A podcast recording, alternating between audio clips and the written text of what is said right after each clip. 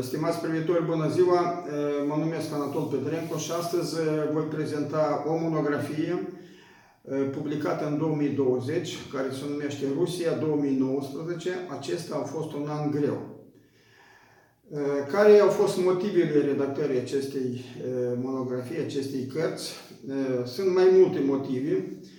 Unul din ele este sunt aceste relații între Republica Moldova, stat suveran și independent, așa cum se proclamă, și Federația Rusă, care de asemenea este stat suveran și independent. Și ceea ce s-a întâmplat în Rusia, mai ales după 2000, după anul 2000, după venirea lui Putin la putere, nu poate să nu îngrijoreze celelalte state, foste Republici Unionale, inclusiv Republica Moldova. Observăm că în mod special, din 2003, conducerea de la Kremlin a pus și-a formulat drept scop restabilirea, refacerea fostului Imperiu Rus în frontierele care existau în 1991, atunci la destrămare. Și atunci,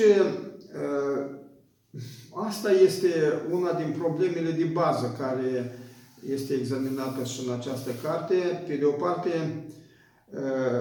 popoarele fostei URSS, ele și-au proclamat independența, s-au constituit ca state suverane și independente. Federația Rusă, de asemenea, a devenit un stat independent, a, devenit moștenitoare a, de drept a ceea ce a fost Uniunea Sovietică. Între ele, între aceste state, s-au semnat diverse documente multilaterale și bilaterale prin care fiecare stat își recunoștea independența și frontierele existente. Este suficient să amintesc acordul de constituire a CSI, deci Comunitatea Statelor Independente. Acolo este foarte clar scris că statele semnatare respectă Uh, integritatea teritorială a celorlalte părți semnătare. Asta este unul, dar sunt foarte multe acorduri bilaterale prin care uh, este clar uh, că țările care semnează astfel de acorduri de stabilirea relațiilor diplomatice. Nu poți stabilește relații diplomatice atunci când ai pretenții teritoriale sau când ai anumite motive financiare sau de moștenire și așa mai departe. Deci s-ar fi părut, la prima vedere, că lucrurile sunt clare. Dar iată că această dorință de a reface fostul imperiu, acea teza lui Putin care a spus că destrămarea URSS a fost cea mai mare catastrofă din istoria omenirii, ceea ce nu este adevărat.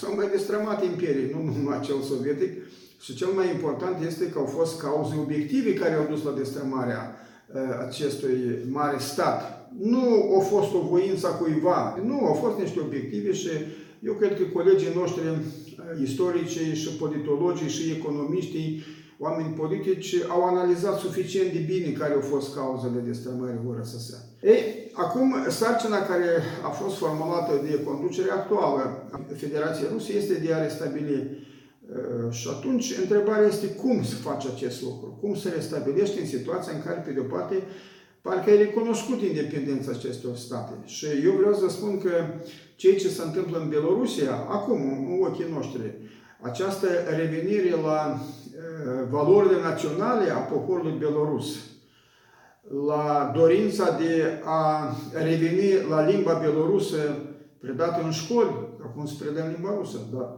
cere trecerea la limba belorusă. Și un șir întreg de alte uh, fapte, simboluri, de exemplu, acest uh, bicolor alb, roșu, uh, alb și uh, însemnele din trecut demonstrează că națiunile nu au dispărut, că națiunile revin la valorile lor și sunt capabile să, să-și apere independența. Eu vorbesc de Bielorusia, care a fost foarte mult rusificată și există, așa formal, există stat comun între Bielorusia și Federația Rusă.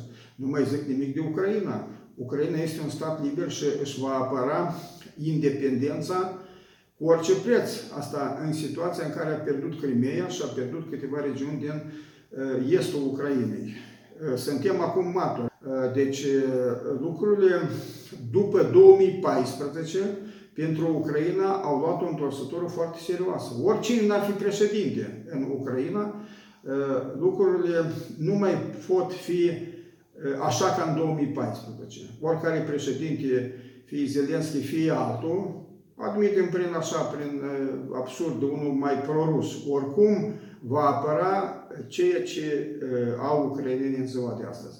Deocamdată nu există așa premize clare care să demonstreze că Putin și echipa pot, pot să restabilească Uniunea Sovietică. Fosta Uniunii Sovietice. Acum, în ceea ce ne privește pe noi, Republica Moldova. Noi am fost martori în 2019, în cadrul alegerilor parlamentare, cum anumiți factori externi s-au implicat în alegerile parlamentare și au promovat Partidul Socialiștilor în frunte cu Igor Dodon, care este și președinte al Republicii Moldova. Partidul Socialiștilor a luat uh, majoritatea, uh, o, o bună parte din voturi, cele mai multe voturi în comparație cu alte uh, partide politice și în așa uh, condiții după o scurtă perioadă de conviețuire cu Maia Sandu, iată că a fost numit prim-ministru. Prim-ministru a fost numit Ion Chicu, care a fost consilierul președintelui Dodon, iar Zinede Greceane, care este președinta Parlamentului, este și liderul partidului formal, este liderul Partidului Socialiștilor din Moldova.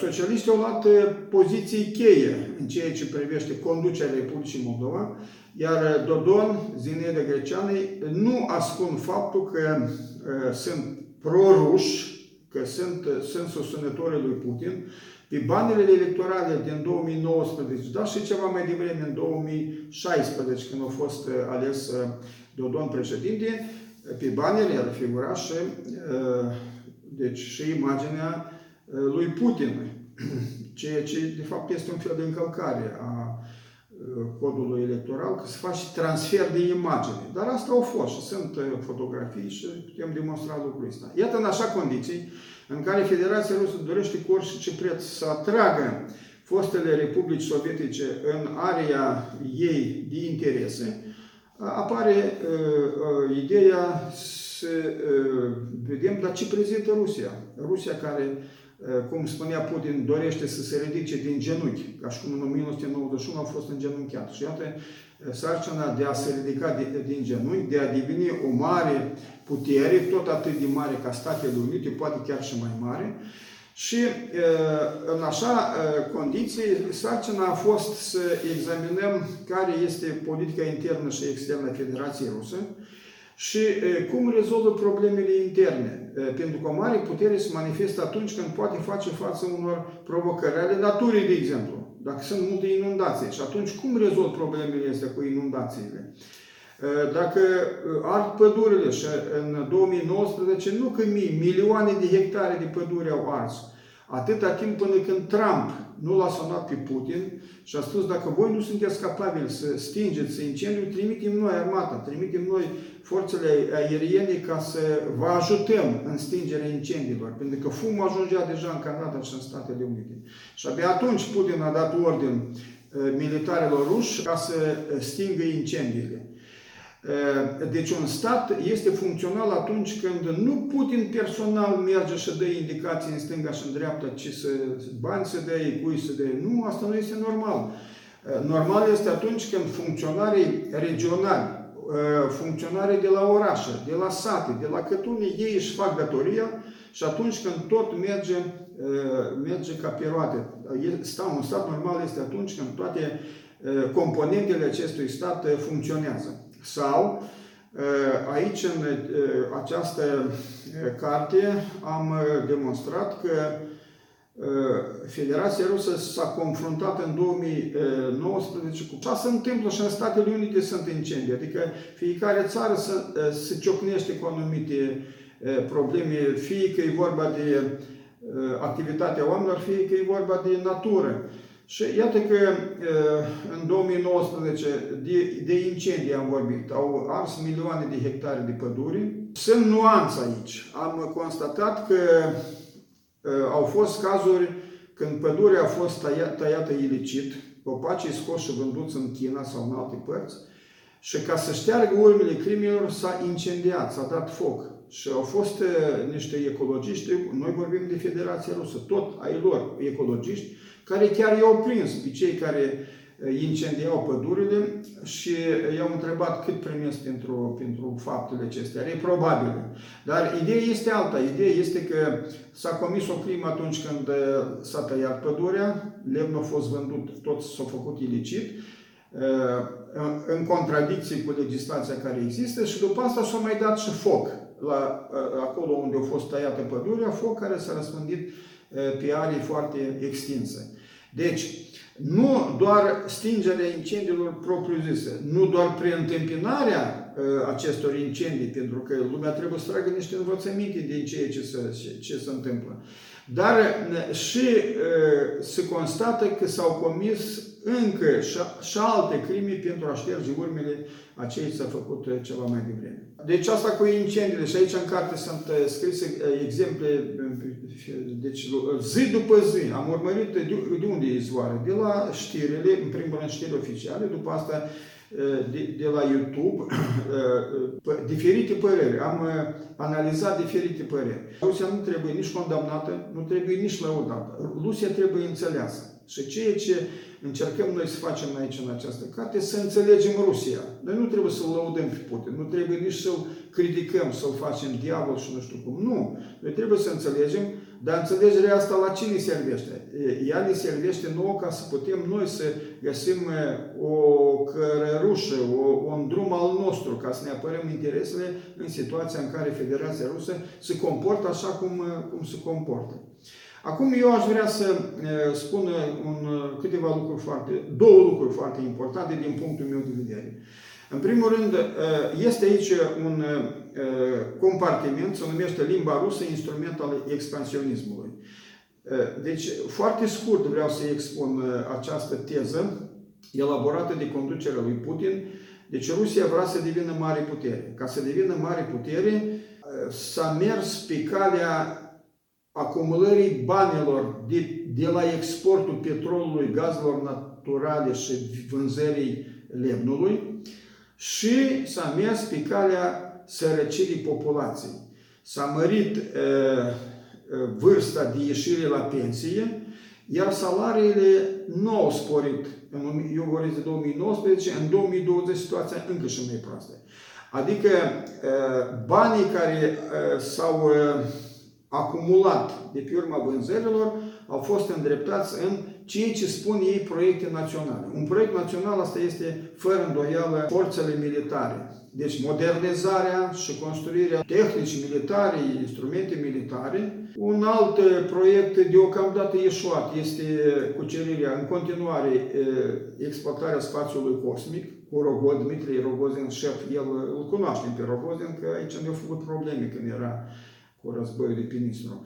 Și încă câteva proiecte care, iată, mai ales acum în 2020, acumulăm materiale deja pentru o altă carte, demonstrează că aici lucrurile nu merg foarte bine. Dar o parte componentă a acestei dorințe de a forma ruschii mir, acum mir înseamnă pace, dar mir înseamnă și globul pământesc. Și atunci când e vorba de globul pământesc, înseamnă expansiunea lumii ruse, a culturii ruse, a limbii ruse în tot globul pământesc. Și aici sunt foarte multe fundații care plătesc bani serioși pentru a răspândi acest, această limba rusă și cultura rusă. Ideea este de a întări peste tot, în tot globul pământesc elementele care simpatizează cu Rusia, cei care vorbesc limba rusă și aici aduc un exemplu a unui demnitar, deci deputat în Duma Rusiei, care spune că oriunde, de exemplu în Venezuela, dacă este un vorbitor de limbă rusă, nu este etnic rus, dar vorbitor de limbă rusă, el devine obiect de politică externă a Federației Ruse. Deci el intră în uh, vizorul Kremlinului. De dânsul au grijă de acum uh, băieții de la Kremlin. Asta știți cu ce? Eu acum îmi dau să, a, așa mă gândesc eu. Au fost cândva la putere bolșevicii lui Lenin și au întemeiat internaționala treia comunistă. Internațională, a treia comunistă, avea scopul uh, extinderii comunismului în întreaga lume. Nu întâmplător, simbolul Uniunii Sovietice, înțeles atunci ca bază pentru această revoluție mondială, deci sistema de stat era globul pământesc, uh, iar deasupra lui se cerea șciocanul. Adică prin acest simbol se dădea de înțeles că comunismul va învinge în întreaga lume, pe întreg globul pământesc, se va transforma în Uniunea Republicilor Sovietice Socialiste Mondiale. Că asta era scris atunci în document. Bun, o ieșuat chestia asta. Acum urmărim ceea ce fac, ceea ce încearcă să facă rușii, trag așa încet concluzia că, de fapt, asta se dorește, să uh, stimuleze, să susțină doar elementele ruse unde sunt. Toate elementele ruse, toți simpatizanții ruși, toți uh, cei care scriu de bine de, de Rusia, care uh, au scris de bine, mă, mă, mă gândesc aici la ziariști, inclusiv din Italia și uh, nu, nu avem acum timp să, să spunem cum se face acest lucru. Adică am fost în Bulgaria în 2018 și acolo ghida mi-a spus că iată aici este o porțiune de oraș în care casele și loturile de lângă casă sunt comparate de etnici ruși, din Rusia. Și s-a creat așa un fel de cartier acolo și ea spunea, fără ca să o treagă cineva de limbă, ea spunea că noi suntem îngrijorați că la un moment dat rușii vor proclama aici o republică lor. Pentru că pământul este proprietate privată, imobilele sunt proprietate privată, deci aici s-a creat așa o enclavă rusească cu anumite cerințe în viitor. Și același lucru s-a observat și în Georgia. Probabil că știți, între Georgia și Federația Rusă nu există relații diplomatice, dar în ciuda acestui fapt, foarte mulți turiști, mă refer la 2019, turiști ruși au vizitat Georgia la bază de odihnă, la curort și așa mai departe. Și ceea ce s-a întâmplat în 2019 în relațiile cu Georgia a fost un ziarist și scris aici amănunțit, care l-a înjurat pe, pe Putin. Foarte rău, cred că a făcut. Reacția a fost uh, deci pe potrivă și atunci au apărut și fel de fel de comentarii și s-a constatat că și în Georgia rușii cumpără terenuri și cumpără uh, deci, case imobile. Deci, limba rusă e instrument a expansionismului. E foarte, eu cred că asta e foarte important, pentru că noi suntem, noi în Republica Moldova, suntem foarte ușor, trecem la limba rusă, vorbim rusește și asta nu ne dăm seama că de fapt intrăm în niște politici ale Federației Rusă cu privire la extinderea lumii, lumii ruse. Cine o să citească asta numai, numai decât. Și câteva cuvinte doar despre propaganda rolului exclusivist al URSS în victoria asupra Germaniei. Așa se întâmplă că victoria asupra Germaniei naziste a fost o victorie comună, nu doar a, a Rusiei, a Uniunii Sovietice, dar Putin și cei care conduc astăzi Federația Rusă consideră că Uniunea Sovietică a avut un, un rol deosebit, exclusivist. Doar ei, doar Uniunea Sovietică este egal cu rușii, ei au uh, uh, obținut victoria asupra Federației, asupra Germaniei naziste, adică Federația Rusă de astăzi se încearcă să constituie un uh, mit uh, bazat pe victorie reală, victoria a fost reală, deci uh, și să impună această viziune a sa asupra tuturor, nu se admite niciun fel de critică față de această poziție oficială, și așa mai departe. Deci aici, aici pentru mine și pentru, eu cred, pentru toată lumea este clar. Istoria trebuie cercetată de istorie și istoricii trebuie să aibă acces la arhive, toți, nu doar cei din Federația Rusă, dar orice care cetățean, conform legislației care există, să aibă acces la arhive și lăsați istorii și să discute. Nu trebuie factorul politic să se impună. Am aici un capitol în raportul cu Republica Moldova, care încet, încet, așa, datorită acestei conduceri de la noi, încet, încet se transformă într-un vasal a, a Federației Ruse. Acum, în ceea ce privește problemele interne, o problemă care deocamdată nu își găsește rezolvarea sunt accidentele rutiere. Foarte multe accidente rutiere. Eu, studiind zilnic, zilnic au loc accidente cu morți, răniți, copii care sunt implicați în aceste accidente. Eu așa am tras concluzia.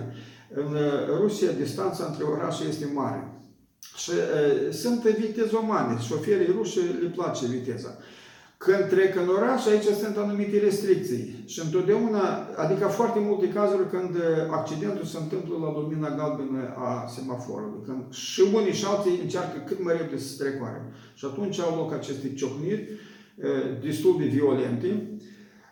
Părerea mea, poate sunt alți experți care altfel judică, însă ceea ce este demonstrat pentru 2019, ceea ce am demonstrat, atunci când se ciocnesc două mașini, mai mult suferă mașinile de producție sovietică și acum rusească. Ele sunt mai slabe în aceste ciocniri cu automobile din Japonia sau din Europa Occidentală sau cele americane. Cele sunt mai rezistente și acolo, în acele mașini, mai puțin oameni mor decât în cele de producție rusească. Ei, cine o să aibă răbdare să citească, să citească, aici am și alte probleme sociale, incendii care au loc în, în orașe, foarte des, foarte des, foarte nemiloasă, așa, oriunde s-a prins, și la noi ce s-a prins casă, dar așa de, de nemiloase incendii, pentru că probabil casele sunt din lemn, în multe ori mai sunt încă din lemn, încă de, de atunci, din perioadele cele mai vechi. Și pe copertă, numai două cuvinte aici, este coperta pe coperta cărții este un uh, monument, uh, o sculptură a lui Ernst Neizvestnei, unul din mari uh, sculptori ruși, se numește Măștele Durerii. Este amplasată la vreo 17 km distanță de la Ekaterinburg. Pe acolo trece frontiera, simbolic așa, e frontiera între Europa și Asia. Și măștile sunt îndreptate o față spre Europa și alta spre uh, Asia, una spre Europa, alta spre Asia. Acolo unde este acest monument este un mare complex memorial, pentru că în locul acela au fost, îngropate, au fost îngropate victimele regimului stalinist, cei care au fost împușcați în 37-38, când au fost mare teroare, dar și basarabieni au fost. În 1941, când a avut loc primul val de deportări, știți probabil, sau trebuie să știți că bărbații au fost scoși din vagoane, și li s-a spus femeilor și copiilor care au rămas în alte vagoane că ei se duc acolo ca să construiască pentru voi casă, ca să aveți unde, unde veni. Și acolo, ă, ă, acolo înseamnă, atunci se numesc Sverdlovsk. Deci au ajuns în Sverdlovsk, acolo au avut loc o triere ă, a celor care au venit, a deportaților. Marea majoritate au luat-o spre nord, 600 de kilometri la Ivtel și acolo și-au găsit moartea. Marea majoritate au murit în iarna de la 41 spre 42. Iar o parte au fost aici condamnați și împușcați în, Svir, în Sverdlovsk, acum Ekaterinburg, și îngropați în această groapă comună, aruncate cadavrele în această groapă comună. Deci am avut posibilitatea să merg în Ekaterinburg în 2019 și am fotografiat. Foarte important, sau probabil știți că Ekaterinburg a fost masacrată familia imperială.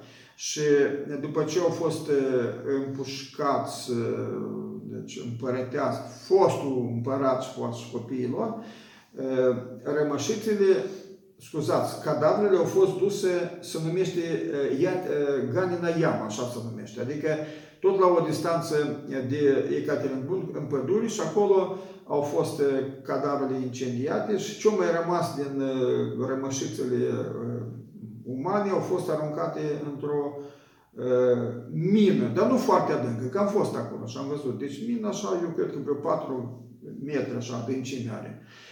Și iată, pe acele locuri, acele locuri au fost așa împrejmuite de o mănăstire, foarte, eu așa cred, foarte puternică mănăstire în sens financiar. Și s-au aranjat locurile pentru cei care au avut de pătimit. Deci Nicolae al doilea are un bust, ea, Alexandra Fiodorovna de asemenea și pentru copii de asemenea un bust. Fiecare, fiecare din membrii familiei imperiale a fiecărui, în memoria fiecărui s-a ridicat câte o biserică, câte o biserică din lemn, deosebită una de alta. Biserica lui Nicolae este mai mare, mai încăpătoare și ceea ce vreau să uh, vă spun, acolo la uh, subsol, la demisol, așa, la una din aceste încăperi, este un muzeu despre un muzeu consacrat uh, anilor de guvernare a lui Nicolae II. Foarte interesant, foarte modern, uh, uimitor. Aici am văzut, uh, în Bulgaria îmi pare că am văzut, la noi nici nu, aici nu și nici Coreghir, nici nu- n-am văzut eu, poate în România este undeva. Dar acolo uh, foarte modern, adică uh, și exponatele din timp, uh, din timpul acela. Uh, Nu departe de mănăstire este o, un imobil cu două sau trei etaje, hotel. Deci pelerinii care vor să meargă acolo și chiar că merită vreo zi, două acolo, o zi e puțin, eu cred că două zile ca să cercetez toate aceste obiecte legate de familia imperială, de uh, toată această dramă din vara anului 1918. Deci a fost un an greu, cuvintele aparțin unui cântăreț cunoscut rus, Sepakov, care are așa o melodie populară care spune că acesta a fost un an greu, a fost mai greu, mai greu ca anul celălalt. Dar vine anul nou, noi, noi sperăm că o să fie totul bine. Ajungem la sfârșitul anului și constatăm că anul a fost mai greu ca celălalt. Și iar sperăm că o să fie mai bine și așa mai departe. Deci cineva din, din umoriști a spus că ar fi bine să fie imnul Federației Ruse acest, acest cântec. Sigur că este o glumă. Noi luăm în serios tot ce se întâmplă în Federația Rusă, pentru că și în 2020, în Republica Moldova, iată, de grabă vor avea loc alegerile președintele Republicii Moldova și observăm cum se mișcă lucrurile aici la noi, în sensul în care Rusia se implică și susține oamenii care îi promovează interesele. Lectură plăcută!